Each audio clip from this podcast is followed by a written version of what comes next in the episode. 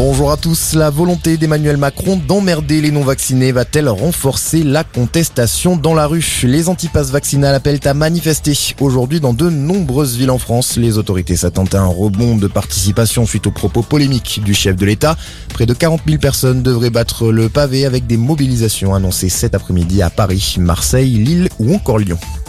Novak Djokovic a été infecté par le Covid-19 en décembre et c'est pour cette raison qu'il bénéficie d'une dérogation médicale pour pouvoir participer à l'Open d'Australie. Ce sont les explications fournies par les avocats du tennisman.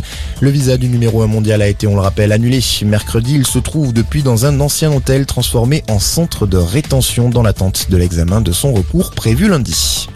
La SNCF, pendant ce temps, réorganise son trafic. Elle va supprimer 10% des TGV et 20% des intercités la semaine prochaine. Et ce, en raison d'une chute des réservations liées à la crise sanitaire. Les voyageurs dont les trains sont supprimés seront contactés et pourront changer leur billet ou se faire rembourser. L'actualité à la mi-journée, c'est aussi ce drame. La nuit dernière, en Seine-Saint-Denis, un homme a été placé en garde à vue, soupçonné d'avoir tué à l'arme blanche sa femme et son enfant de deux ans.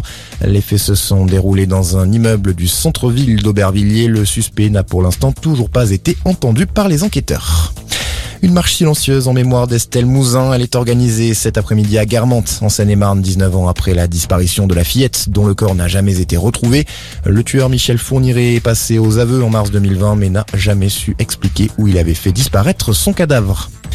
Et puis un mot de sport pour terminer du rugby. 5 matchs au programme de la 15e journée de Top 14 qui débute cet après-midi.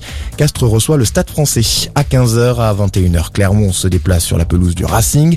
Les rencontres Toulon-La Rochelle et Toulouse-Montpellier prévues demain sont reportées à cause de plusieurs cas de Covid-19 dans les effectifs. Voilà pour l'actualité. Très bonne journée à tous.